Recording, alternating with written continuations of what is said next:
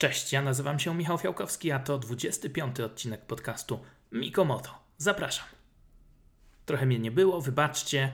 Wiem, że minął prawie rok od ostatniego odcinka podcastu, ale wracamy ze zdwojoną siłą i mam nadzieję, że w tym roku e, tych odcinków będzie jednak więcej. Tym bardziej, że sporo będzie się w tym roku działo, bo przecież przed nami wszystko wskazuje na to kolejny kapitalny sezon w MotoGP i to na tym właśnie się skupimy. Chociaż oczywiście za nami sezon 2019 i warto by było też podsumować go w dosłownie e, kilku zdaniach. Przede wszystkim genialny Mark Marquez, którą, który kolejną już e, szóstą w MotoGP i ósmą w swojej karierze e, koronę mistrza świata zdobył w niesamowitym stylu. Nie tylko wywalczył ten tytuł w klasyfikacji zawodników, ale też sięgnął po tytuły w klasyfikacji zespołów i producentów. I mówię tu sięgnął, bo zrobił to praktycznie w pojedynkę.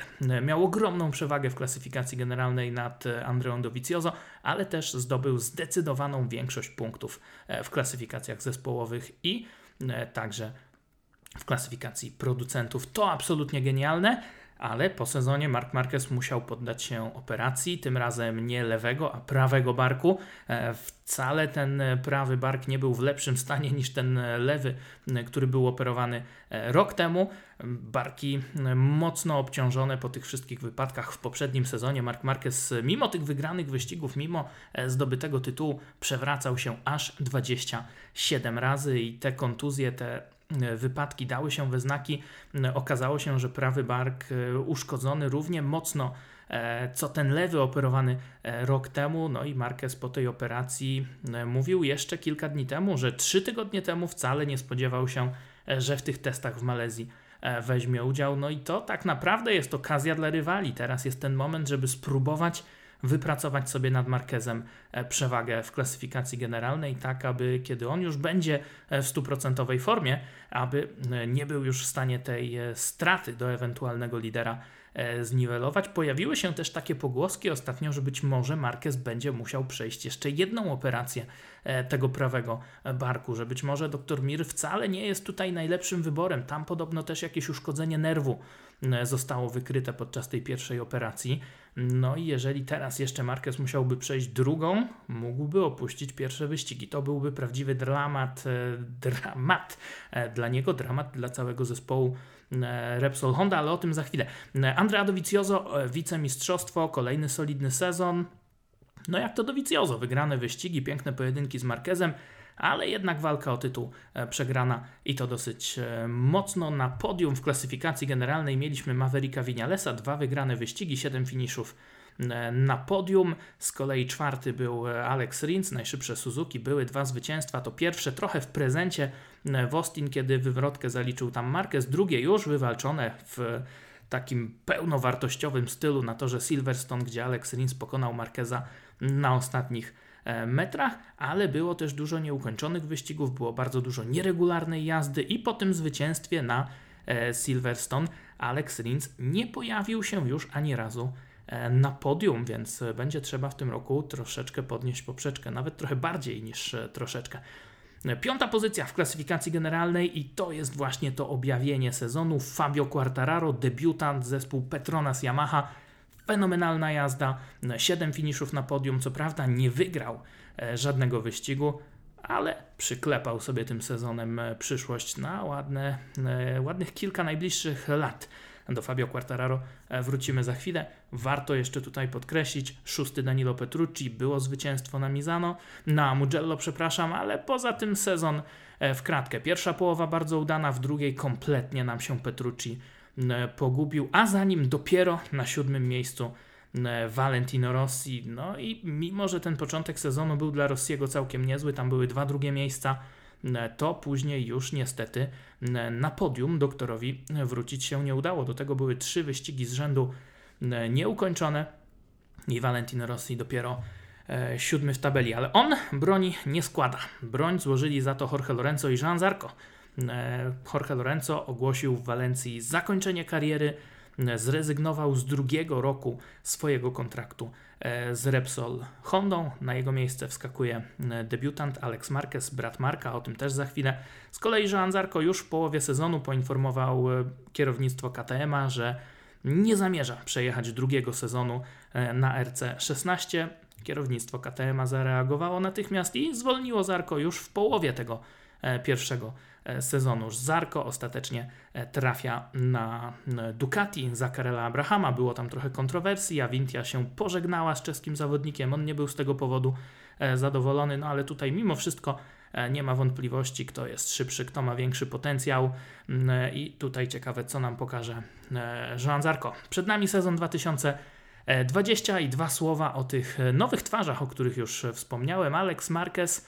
No wszyscy mówią, że ten kontrakt i to miejsce w Repsol Hondzie zawdzięcza tylko i wyłącznie temu, że jest młodszym bratem ośmiokrotnego mistrza świata e, Marka Marqueza, ale nie zapominajmy, Alex zdobył dwa tytuły, jeden w Moto3, jeden w Moto2, no o ten w Moto2 walczył 5 lat, no i nie ma z pewnością takiego naturalnego talentu, takiej naturalnej szybkości, jakiego e, starszy brat, ale nie zapominajmy, jest dwukrotnym mistrzem świata e, i przede wszystkim jest no, jedynym wyjściem, jakie miała Honda. Jorge Lorenzo, kończąc karierę, postawił Hondę w dosyć niezręcznej sytuacji. Nie było za bardzo innych kandydatów. Cal Crutchlow nie chciał odchodzić e, z LCR Hondy.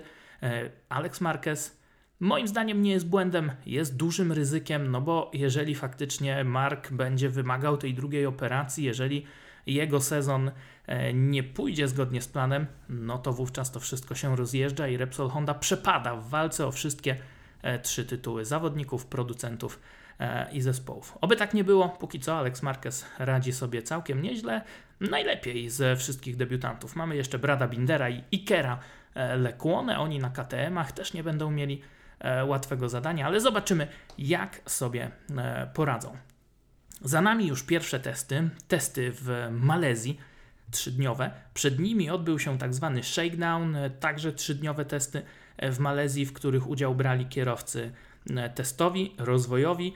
Udział brały zespoły, które nie są objęte koncesjami, czyli Aprilia i KTM i ich etatowi kierowcy także mogli jeździć. Mogli jeździć także e, debiutanci, no i oni po tych sześciu dniach e, w niektórych przypadkach jazdy rzeczywiście byli e, w Malezji wykończeni. To pokazuje, jak wymagające fizycznie są te motocykle.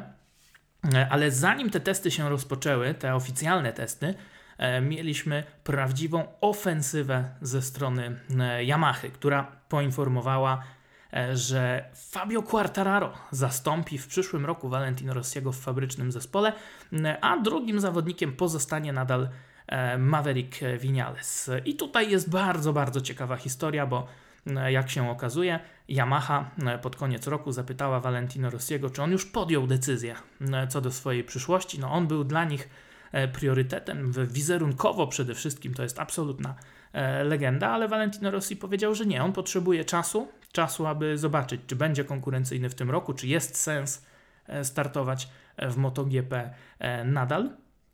No i Yamaha odpowiedziała krótko, ok, jeżeli potrzebujesz czasu, mamy dla ciebie motocykl, będzie ten motocykl na ciebie czekał, ale to już nie będzie motocykl w fabrycznych barwach Monster Energy E, Yamaha Factory, a będzie to motocykl najprawdopodobniej e, w zespole Petronasa.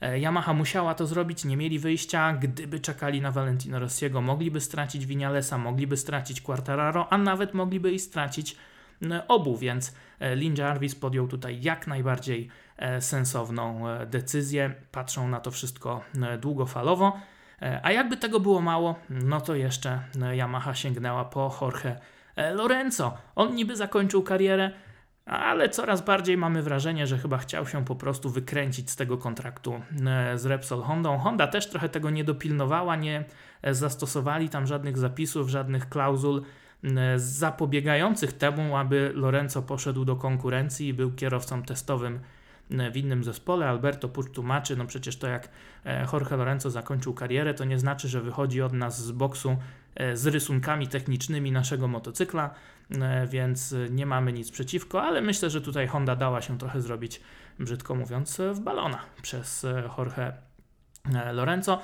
On trafia do Yamaha jako kierowca testowy, testował już w Malezji.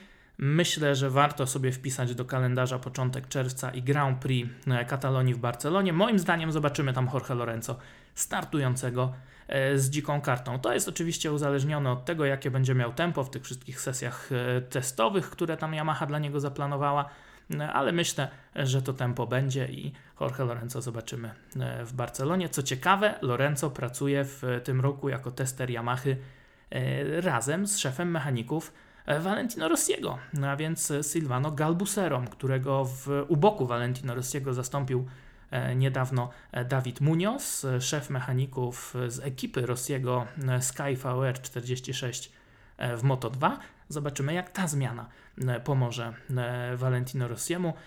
On przyznaje, że chciałby zostać e, na sezon 2021 w MotoGP, jeśli będzie konkurencyjny, jeśli będzie się dobrze bawił, walczył o podia, to pozostanie i jak podkreśla, w sumie nic się nie zmieni poza kolorem motocykla, bo warto tutaj to też wyjaśnić. Valentino Rossi, jeśli zostanie, jeśli pojedzie w Petronasie, to będzie miał pełne wsparcie Yamahy. Będzie tak naprawdę fabrycznym zawodnikiem, tak jak dzisiaj powiedzmy Cal Crutchlow w LCR Hondzie. I co ciekawe, już w tym roku Fabio Quartararo, mimo że nie miał tego fabrycznego kontraktu na ten sezon, to też otrzymuje od Yamahy e, takie fabryczne wsparcie. I tutaj ciekawe, w którym kierunku pójdą inżynierowie, bo e, jednak Quartararo i Vinales są tą przyszłością E, dla Yamahy i to pod nich powinien być ten e, motocykl rozwijany, także myślę, że tutaj Fabio Quartararo będzie miał dużo do powiedzenia e, już w tym sezonie. Była też, zresztą dużo było takich smaczków, ciekawych, zabawnych historii podczas tej prezentacji Yamahy, która się odbyła 6 lutego, dzień przed testami w Malezji. Najpierw tam wypowiadali się oficjalni zawodnicy, Rossi Vinales, Lin Jarvis oczywiście, a później dołączył do nich e, Jorge Lorenzo i e, zapytany przez jednego z dziennikarzy, czy może porównać e, te trzy motocykle, na których ostatnio jeździł, Honda, Yamaha, Ducati, Lorenzo spytał się o Lina Jarvisa, szefa zespołu Yamahy, czy może mówić o konkurencji. Lin Jarvis odpowiedział, że tak, ale tylko źle. I co ciekawe, Jorge Lorenzo powiedział później, że mm, Honda jest bardzo zwrotnym motocyklem. No to ciekawostka, do tego jeszcze wrócimy. Tymczasem Patrząc na to, co się wydarzyło, trzeba przyznać, że Yamaha absolutnie znokautowała konkurencję. Jeśli chodzi o te kontraktowe ruchy, zastanawialiśmy się, kiedy ruszą te wszystkie przepychanki przed sezonem 21. No i nie dość, że już ruszyły, e, to praktycznie Yamaha zdjęła z pola bitwy e, wszystkie gorące nazwiska. E, Alex Rins wygląda na to, że zostanie w Suzuki. To wszystko jest już na etapie prawników i finalizowania tych ostatecznych umów. Mark Marquez też jest bliski dogadania się z Hondą i to nie jest żadne zaskoczenie. No i w tym sezonie, brzydko mówiąc, Ducati w tym momencie zostaje z ręką w nocniku, bo tak naprawdę e, no nie mają alternatywy. Umówmy się, Andrea Dovizioso, pisałem o tym jakiś czas temu, jeżeli zostałby w tym roku mistrzem świata MotoGP, to byłby trzecim najstarszym mistrzem świata w historii 70 e, przecież letniej e, historii wyścigów e, Grand Prix. No to wydaje się bardzo mało prawdopodobne, a jeżeli w tym roku jest mało prawdopodobne, to w kolejnych latach będzie jeszcze mniej prawdopodobne. Oczywiście Dovi jest takim solidnym filarem dla Ducati, ale przydałaby się tam jednak świeża krew. Petrucci no nie daje rady najzwyczajniej w świecie, mimo całej sympatii do tego zawodnika. No i co teraz może zrobić Ducati, skoro e, Quartararo, Vinales, e, Rossi, e, Lorenzo, oni są wszyscy już sprzątnięci z tego transferowego rynku. No oczywiście tutaj Lorenzo teoretycznie mogłoby go Ducati próbować ściągnąć, ale myślę, że on jednak będzie się skłaniał ku temu, jeżeli wróci na pełen etat w przyszłości, to że będzie chciał to zrobić z Yamahą. Taki Dream Team w Petronasie, Valentino Rossi i Jorge Lorenzo, moim zdaniem E, to jest niewykluczone. E, był nawet pytany o to Valentino Rossi, był pytany, czy chciałby jeździć w zespole z Luką Marini. E, to jednak on mówił, że raczej Morbidelli, tutaj Yamaha stawia na młodość i pewnie jeżeli by to tak się skończyło, to pewnie jeździłby razem z Morbidellim. A ja bym się wcale nie zdziwił, jakby go Rossi wydelegował go, czyli Morbidellego właśnie do Ducati, a ściągnął do zespołu właśnie Luca Mariniego, jeżeli Lorenzo nie chciałby faktycznie E, na pełen etat e, wrócić. No ale to są wszystko e, rozmyślania, rozważania bardzo długofalowe. Tutaj jeszcze oczywiście nie możemy zapominać o Jacku Millerze, A tymczasem wróćmy do sezonu 2020. Przed nim największa chyba zmiana nowa konstrukcja tylnej opony. To jest Pierwsza e, taka zmiana od dwóch lat, przypomnijmy, Michelin e, zastąpił Bridgestone'a jako wyłączny dostawca opon e, w MotoGP w 2016 roku. I wtedy mieliśmy bardzo dużo wywrotek, mieliśmy bardzo dużo na początku tego sezonu uślizgów przedniego koła, które były spowodowane tym, że ta tylna opona była dużo bardziej przyczepna niż przednia, tył jakby pchał ten przód, ten balans był zaburzony i tych wywrotek nie brakowało. Później to się zmieniło, ten balans został wyrównany, ale w ostatnich tygodniach widać, że wróciliśmy trochę do tej e, sytuacji, bo ta nowa e, konstrukcja tylnej opony, bardziej przyczepna, bardziej stabilna, ale znów e, ten przód przestaje nadążać. I mieliśmy podczas testów w Malezji dosyć sporo takich właśnie wywrotek, wywrotek po uślizgu przodu. Duże problemy ma z tym nowym balansem Ducati, trochę problemów ma z tym też Honda. Bardziej te opony pasują Yamasze i Suzuki, także Aprili, e, więc tutaj może być naprawdę bardzo ciekawie. Ten balans sił może się zmienić. E, no i widzieliśmy, że miał dwie wywrotki Mark Marquez e, właśnie z tego powodu. Tłumaczył też, że gdyby nie ten bark, to może by się wyratował i rzeczywiście było takie nagranie z jednej z tej wywrotki, z tych wywrotek z trzeciego zakrętu. Tam było widać, że no może mały błąd, może trochę za szeroko, ale jakby był w formie, to może i by się na tym łokciu tam wyratował z tego. Tak czy inaczej, przód puścił. E, dwa razy. E, podobnie było w przypadku e, Dovizioso. Nawet Winiales taką wywrotkę zaliczył. No i wszyscy mówią, że to właśnie było w momencie, kiedy puszczał przód. Dowi powiedział wprost: Byłem w środku szóstego zakrętu, w złożeniu, odwijam gaz, przód odciążony, puszcza, przewracam się. I też zawodnicy mówią, będzie trzeba te motocykle ustawić zupełnie inaczej. Górą będzie ten, kto szybciej dostosuje motocykl do opon, zarówno pod względem ustawień, jak i części. Więc tutaj kolejna szansa dla rywali, żeby e, jednak pogonić Marka Marqueza. Tym bardziej, że Honda ma problemy. I może do Hondy teraz e, przejdźmy. E, zacznę może od wyników, bo e, to jest chyba też dosyć istotne. E, najlepszy czas całych testów, e, właściwie to każdego dnia, uzyskiwał Fabio Quartararo.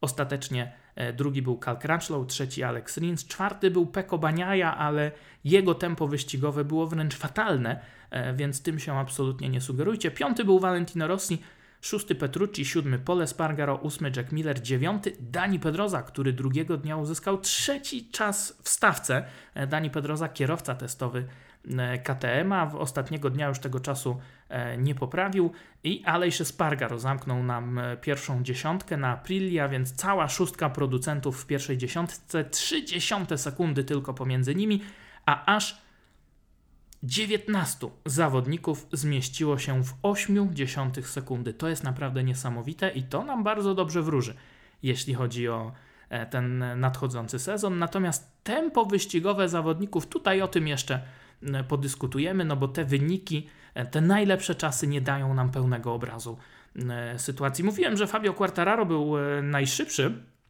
ale może zacznijmy od Hondy. Mówiłem już o Marku Marquezie, mocno osłabiony. Jakiś czas temu wrzucił na Twittera chyba taki filmik, jak trenuje, jak się rehabilituje, i widać było, że ta różnica w masie mięśniowej pomiędzy lewym a prawym barkiem jest po prostu gigantyczna. On jest bardzo osłabiony. Niektórzy dziennikarze mówili, że nawet kiedy z nimi rozmawiał w Malezji, to momentami łezka gdzieś tam wokół mu się kręciła, szkliły mu się te oczy, zdawał sobie sprawę z tego, w jak trudnej jest sytuacji. No i co teraz nam Mark Marquez e, pokaże? Musimy poczekać. Na pewno jeszcze będzie osłabiony podczas kolejnych testów, na pewno też podczas tych pierwszych wyścigów.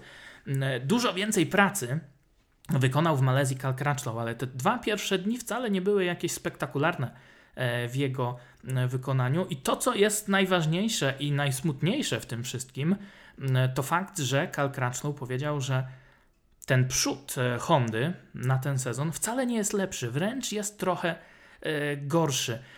Oczywiście przez cały poprzedni sezon słyszeliśmy to samo. Cal Crutchlow mówił, nie czuje przodu, ten przód jest nerwowy, kapryśny, nie prowadzi się tak jak powinien. trzeba coś z tym zrobić. Marquez mówił, nie, ja nie muszę tu nic zmieniać, ja potrafię e, tym motocyklem jeździć, no ale nikt inny e, nie potrafi, no i rzeczywiście Honda nad tym e, pracowała. Są też pozytywy, nowy silnik, trochę mocniejszy, mówi Cal Crutchlow, ale ten przód trochę gorszy niż rok temu. No i to utrudni zadanie Crutchlowowi, Nakagamiemu, Marquezowi, co prawda Nakagami na starym motocyklu z 2019 roku, no ale tam też te problemy z przodem były. Także Honda jest tutaj w tarapatach. No i tutaj wracamy do tego, o czym mówiłem wcześniej. E, Japończycy z Hondy włożyli wszystkie jajka do jednego koszyka, jak to się mówi, i stawiają absolutnie wszystko na Marka Marqueza, ale jak on będzie niedysponowany, no to Honda może mieć e, duże, duże tarapaty. Zobaczymy, jak sobie z tym e, poradzą. Alex Marquez może bez rewelacji, ale solidnie przejechane testy. Ta symulacja wyścigów drugiego dnia w przedziale 2.00, a więc lepiej niż Peko Baniaja, zdecydowanie lepiej niż Peko Baniaja, ale gorzej niż e, czołowi zawodnicy, bo oni mieli to tempo w przedziale 1.59. Także e, tak to wyglądało, jeśli chodzi o Hondę. Taka Nakagami e, także po tej operacji mocno osłabiony. Podobnie zresztą jak Miguel Oliveira, on też taką operację przeszedł, no i wszyscy tutaj podkreślają, że to jest bardzo, bardzo skomplikowana operacja. Mocno to osłabia bark, nie można trenować, no i to osłabienie jednak daje się e, we znaki. Mimo wszystko Cal Crutchlow z drugim czasem, więc e, jest całkiem nieźle, ale symulacji wyścigowej Brytyjczyk nie przejechał. Przejdźmy więc do e, Yamahy. Tak jak już mówiłem, Fabio Quartararo najszybszy każdego dnia. Pierwszego dnia jeździł na Yamasze z poprzedniego sezonu, a już na drugi i na trzeci dzień przesiadł się na ten motocykl w specyfikacji 2020. Bardzo łatwo je e, od siebie odróżnić, bo ten nowy motocykl ma węższy, ale wyższy e, wlot powietrza. No i to też pokazuje, że Franco Morbidelli, mimo że Yamaha mówi, że to jest specyfikacja A2020, no to jednak ewidentnie Franco Morbidelli jeździ na motocyklu z ubiegłego roku, chociaż trochę tam się zmieniła rama. E, no i zobaczymy, co nam pokaże E, Morbidelli, bo póki co podczas testów był 14. Natomiast pamiętajmy, stracił mniej niż pół sekundy do e, Fabio Quartararo. E, a Fabio Quartararo z kolei też przejechał taką symulację 12 czy 13 okrążeń w przedziale wysokich 1,59. Może też dla kontekstu, ten najlepszy czas E, testów to było 1,58,3, ale tempo wyścigowe zawodników to było 1,59, średnie wysokie 1,59. E, no i tutaj Fabio tych kółek przejechał chyba 8, a później 4 e, w przedziale 2,00 i po wszystkim podkreślał, że jeszcze nad tym tempem trzeba popracować, więc ja też bym tutaj studził Wasze emocje, nasze emocje, E, że to wcale nie jest tak, że już Fabio Quartararo może jedną rękę kłaść na tym mistrzowskim tytule i teraz będzie wyścigi wygrywał. Co to, to nie. Jeszcze tempo wyścigowe tutaj jest e, do poprawy. Jedno kółko jak najbardziej imponujące, ale e, tutaj jest ta niespodzianka i ten smaczek. Maverick Vinales, słuchajcie, testy zakończył na E, bo, bo, bo, bo, bo 16 pozycji. E, trzeciego dnia już nie poprawił swojego czasu e, z soboty. Był dopiero 16 w niedzielę, w ogóle był 18 dopiero, pół sekundy straty do Fabio Quartararo, ale Maverick Vinales zrobił zdecydowanie najlepszą symulację wyścigu. On przejechał 20 okrążeń i 17 z nich to było 1,59 wysokie, bardzo równe tempo. Na trzech ostatnich okrążeniach mocno zwolnił. Pytanie, czy już miał dosyć, bo przejechał tego dnia 80 kółek, czy jednak mimo tej nowej tylnej opony nadal ta przyczepność tyłu trapi Yamaha i nadal spada. Nawet jeżeli spadła w Malezji, no to pamiętajmy, to jest ekstremalny tor, ekstremalne warunki i tutaj patrząc na te 17 okrążeń, zdecydowanie Maverick Vinales był numerem jeden, jeśli chodzi o tempo wyścigowe. No ale pamiętajmy też, że rok temu było tak samo i to się w żaden sposób nie przełożyło na e, jego wyniki. Wygrał tylko jednak dwa wyścigi, był trzeci w klasyfikacji generalnej i jednak dosyć rzadko był w stanie dotrzymać tempo, e, dotrzymać kroku Marquezowi, więc tutaj też jeszcze bym się powstrzymał od jakichś daleko idących wniosków. Valentino Rossi, jak mówiłem, piąty w tabeli czasów, ale on w symulacji wyścigu nie przejechał. Natomiast cała trójka testowała ten system wspomagania startu, z którego korzysta już od roku Ducati, korzysta od niedawna też Honda podobno. I te starty nie wychodziły Rosjemu i Winialesowi najlepiej. Obaj mówili, że trzeba jednak tutaj trochę popracować, poprawić w tych motocyklach, w tym systemie, aby był gotowy na pierwszy wyścig. Zresztą mówił też o tym Maverick Vinales, że e, w tym roku e, muszą się bardzo mocno skupić na tych pierwszych okrążeniach, e, musi się kwalifikować w pierwszym rzędzie, jeśli chce walczyć o zwycięstwa, musi walczyć na tych pierwszych kółkach, nie może tam tracić czasu, no bo wtedy jest już po zabawie. Ale tak czy inaczej, Yamaha tutaj pokazała się w Malezji z bardzo, bardzo dobrej strony, a my przechodzimy do E, Ducati. No i tutaj rewelacji, słuchajcie, nie było, bo e, Petrucci szósty, Dovizioso 15, Jack Miller 8, mimo że drugiego dnia uzyskał e, drugi czas sobotni. I tutaj no, zdania różne, bo Andrea Dovizioso mówi: OK, wszystko fajnie, jest trochę mocniejszy silnik, rama jest trochę lepsza, ale wciąż nie poprawiliśmy tego, co jest naszym największym problemem, czyli prowadzenia. Wciąż ten przód y, nie skręca tak ochoczo w wolnych zakrętach. To jest największy problem e, dla Ducati, podsterowność w wolnych zakrętach i tutaj wciąż nie ma rewelacji. No i też mówił Andrea Dovizioso o tym, że jednak te tylne opony trochę bardziej im utrudniają życie e, niż konkurencji, e, więc Ducati czeka tutaj sporo, sporo pracy. Jack Miller z kolei zadowolony chwalił e, ten fakt, że otrzymał od Ducati dwa nowe motocykle, podobnie jak Peko Baniaja zresztą dwa razy e, po dwa motocykle 2020 dla Millera i dla Peko Baniai, no ale tutaj Baniaja, tak jak już mówiłem, mimo że czwarty czas testów to jednak tempo zdecydowanie najsłabsze z tych, którzy robili symulację wyścigową, tak jak już mówiłem, Quartararo Vinales, Rins, Petrucci zresztą nawet też, oni 59, Alex Marquez 2.00, a biedny Peko Baniaja 2.01, także tutaj jest dużo, dużo jeszcze pracy przed e, Peko Baniają.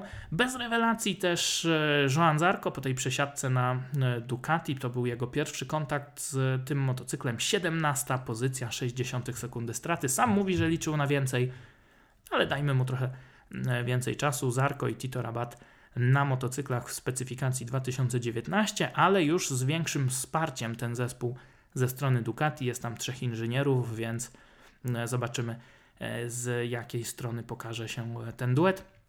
Przejdźmy do Suzuki. Nowe malowanie na ten sezon, powrót do klasycznych barw.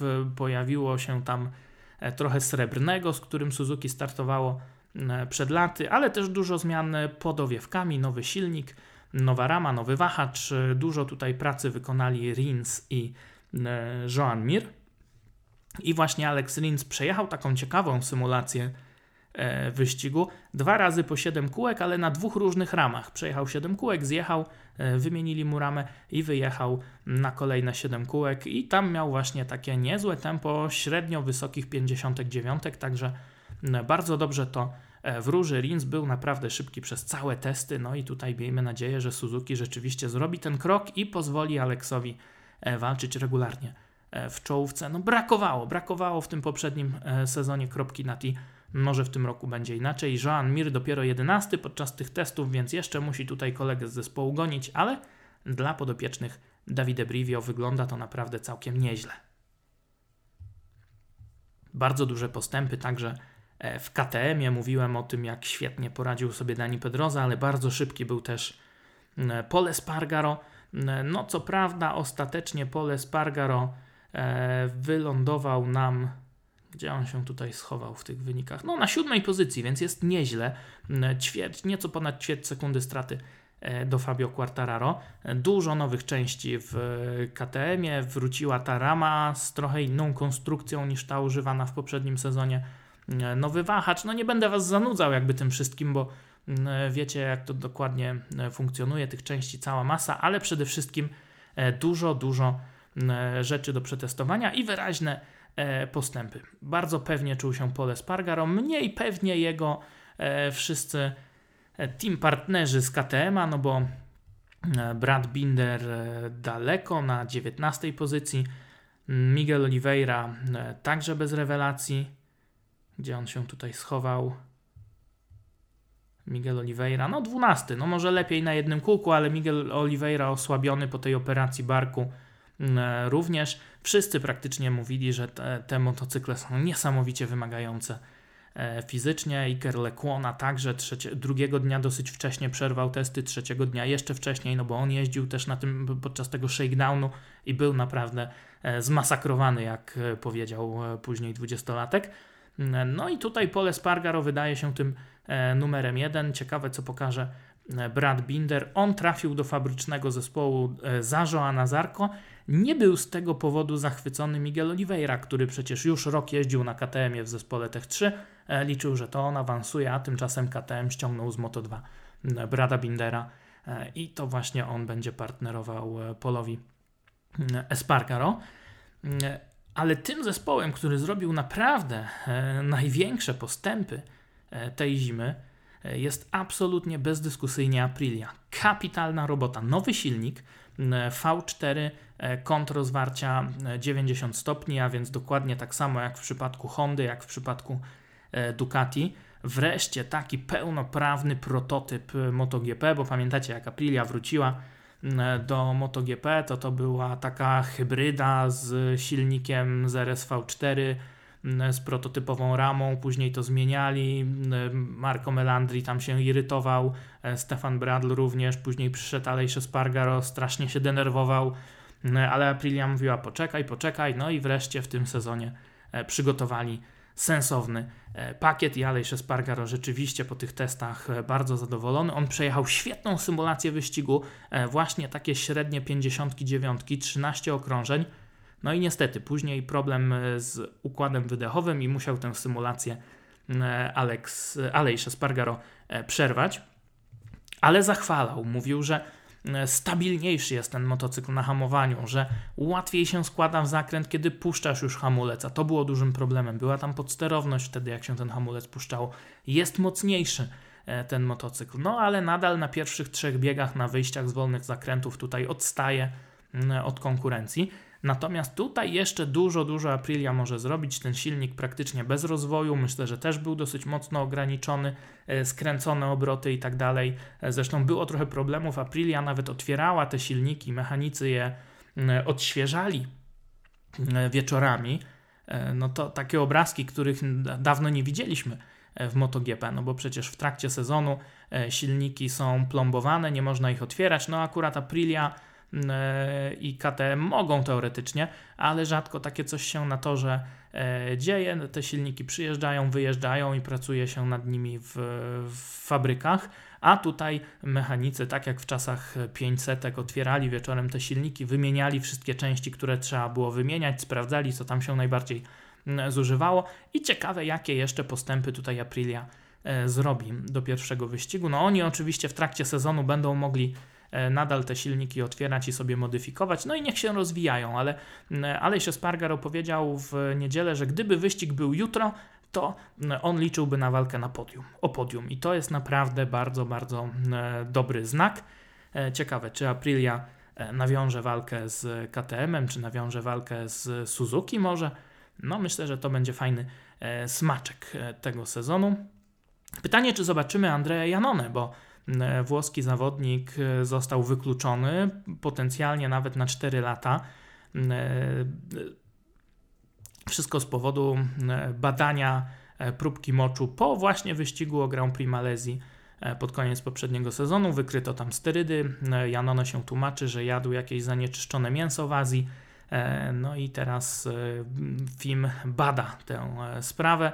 E, miał być wyrok właśnie przed e, i decyzja ostateczna przed testami w Malezji, ale e, Janone tam się odwołał, dostarczył próbki włosów, bo podobno z tych włosów można wyciągnąć substancje, które się przyjmowało w czasie, kiedy te włosy sobie rosły, więc ma teraz niby ta komisja próbki włosów, które rosły gdzieś tam w ciele Andrzej Janone od września, no i może, może się tym wybroni. Andrea Janone. Póki co zastępuje go Bradley Smith i jeżeli rzeczywiście Janone nie będzie mógł wystartować w tym sezonie, to pewnie Brytyjczyk zajmie jego miejsce. I to by było, słuchajcie, na tyle, jeśli chodzi o testy w Malezji. 22, 23, 24 lutego to kolejne testy, tym razem w Katarze i tam też e, w dniach 6, 7, 8 marca odbędzie się pierwsza runda sezonu e, MotoGP. No i to będzie bardzo ciekawe, czy Yamaha będzie równie mocna na torze e, Losail, na którym jest długa prosta, który jest trochę bardziej paliwożerny, który trochę Yamaha, Yamahą jednak problemów dostarczał. Jeśli tak, no to mogą być groźni. Jeśli Marquez tutaj nie przejmie inicjatywy, to może być dla niego E, trudny początek e, sezonu, a przede wszystkim dla nas wszystkich myślę, że to będzie naprawdę niesamowity, ekscytujący sezon e, MotoGP. A ja ze swojej strony postaram się, aby jednak te podcasty pojawiały się trochę częściej niż raz do roku niemalże. Czekam na Wasze opinie, czekam na Wasz feedback. Komentujcie, piszcie, co Wam się podoba, co nie, czego chcielibyście więcej, czego mniej i o czym pogadamy sobie w kolejnych odcinkach. A póki co, dzięki, do usłyszenia, trzymajcie się, cześć!